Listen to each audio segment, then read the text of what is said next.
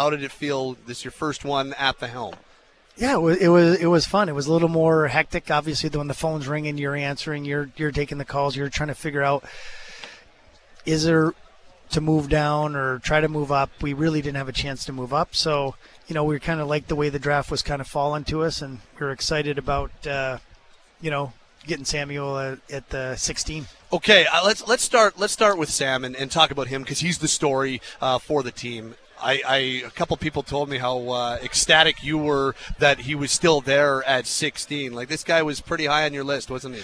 Well, I got to see him quite a bit. So you see him when he started and kind of coming over from Europe, and, you know, you're wondering how he's going to adjust, but how he's kind of taken those steps. And then you talk to people in the organization, and they just raved about him, you know, as a person, as a leader.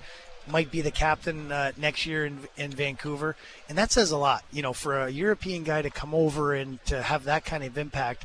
And you just watch him on the ice, how his game kind of improved steadily over the whole year, and even I think I saw the last game they in the playoffs he had 3 assists, and it was one where, you know, maybe they were a little outmatched team-wise, but it was one of those games where he was going to do everything he could to possibly try to help the team win. Mm-hmm. You know, and it was a little not enough, but you know, you like that fire and that competitiveness, and the size and skating and skill is he has a nice package. That was what his GM in Vancouver, Barclay Pernetta, said. That he said, high character guy, like, yeah, the on ice stuff, but it's the off ice stuff. It's the ability to put team first ahead of any individual stuff that they really were raving about in Vancouver. So you saw a lot of that stuff too.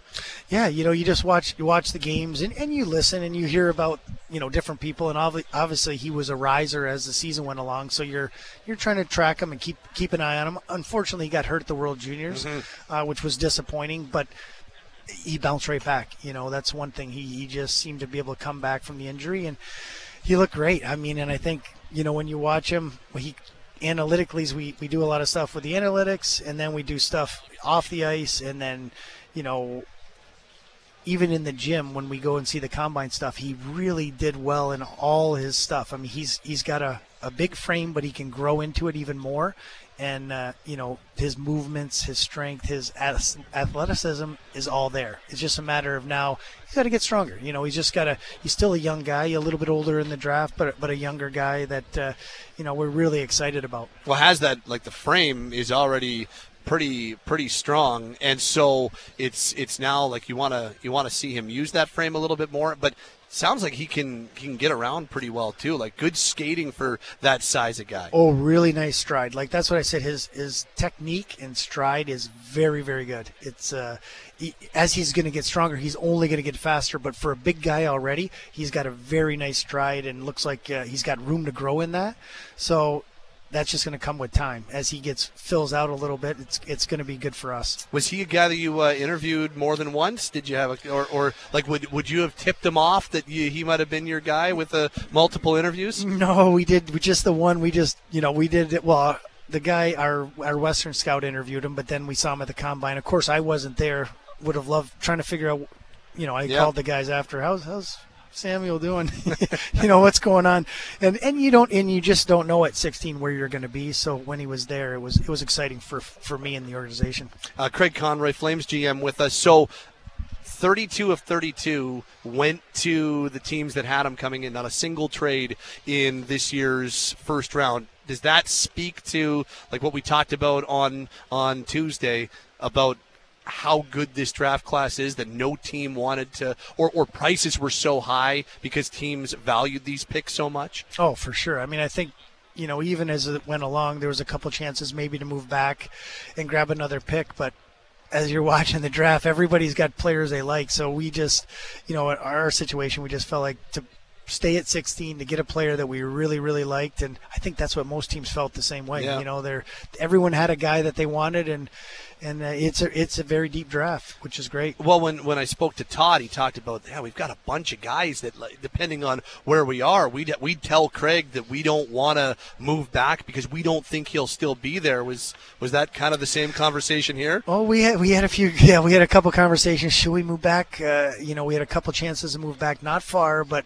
you know, in the end, we just thought as the players were coming off the board, we better just stick with our pick and make it. I know Elliot asked you on the floor about just in terms of overall what the trade buzz is like. Quiet out there, busy out there. What are we talking about, whether it be your guys or just period? Yeah, and I thought it was quiet today. I think people were getting ready for the draft. They're excited about the draft, and they're getting their lists in order and coming in. So yeah, fairly quiet, but the week before it's been fairly busy out. Obviously you're taking calls, not concrete things, but just kind of listening to everything and seeing what's out there. Tell us about the 2-year extension for Sharon Govich. You acquire him on Tuesday and then very quickly sign him to a 2-year deal. Just tell us about, it's 2 times 3.1. Just tell us about the kind of the thinking and deciding to go with a 2-year term with him. The one thing is we felt like we wanted to get him under contract at a number that we felt comfortable with, and he felt like the two-year deal at that number worked for him and worked for us, and that's why I said if we get a year and everyone's happy, hopefully we can extend him and move forward. That's kind of the game plan on our side, but to get him done and have him in and then kind of move on to kind of the next thing we need to do was perfect for us, and it worked well for him, and does give you still some cap relief, and it I guess allows you to be flexible too, right? How important is flexibility going to be with some of your decisions in the next little bit? Well, I mean, everybody's so tight against the cap that any little room that we have makes a big difference. And right now, to have that little room, to know that we're cap compliant moving into the season is nice with the team we have. If the team stays the way it is, we're good financially. So that's important to us.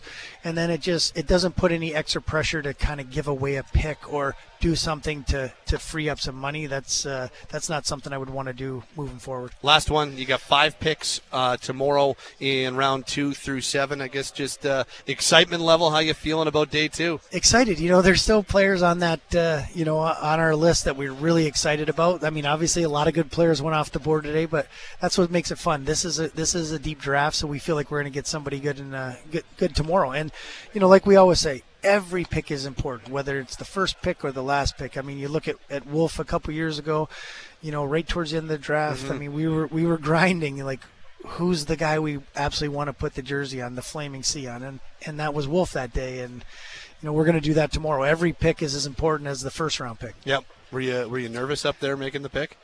I was nervous making the. Well, I couldn't hear my voice. Oh, so it felt weird. Like I was talking, I'm like, I wonder if they can hear me. I don't really hear myself talking up there, so it was a little bit different. But, I asked when I got back, I'm like, did you guys hear me? They're like, oh, yeah, no problem. Okay. So, yeah, I was a little nervous going up and just excited to get Sam. That was a big one. Congrats, and thanks for doing this. Yep, thanks for having me, Pat.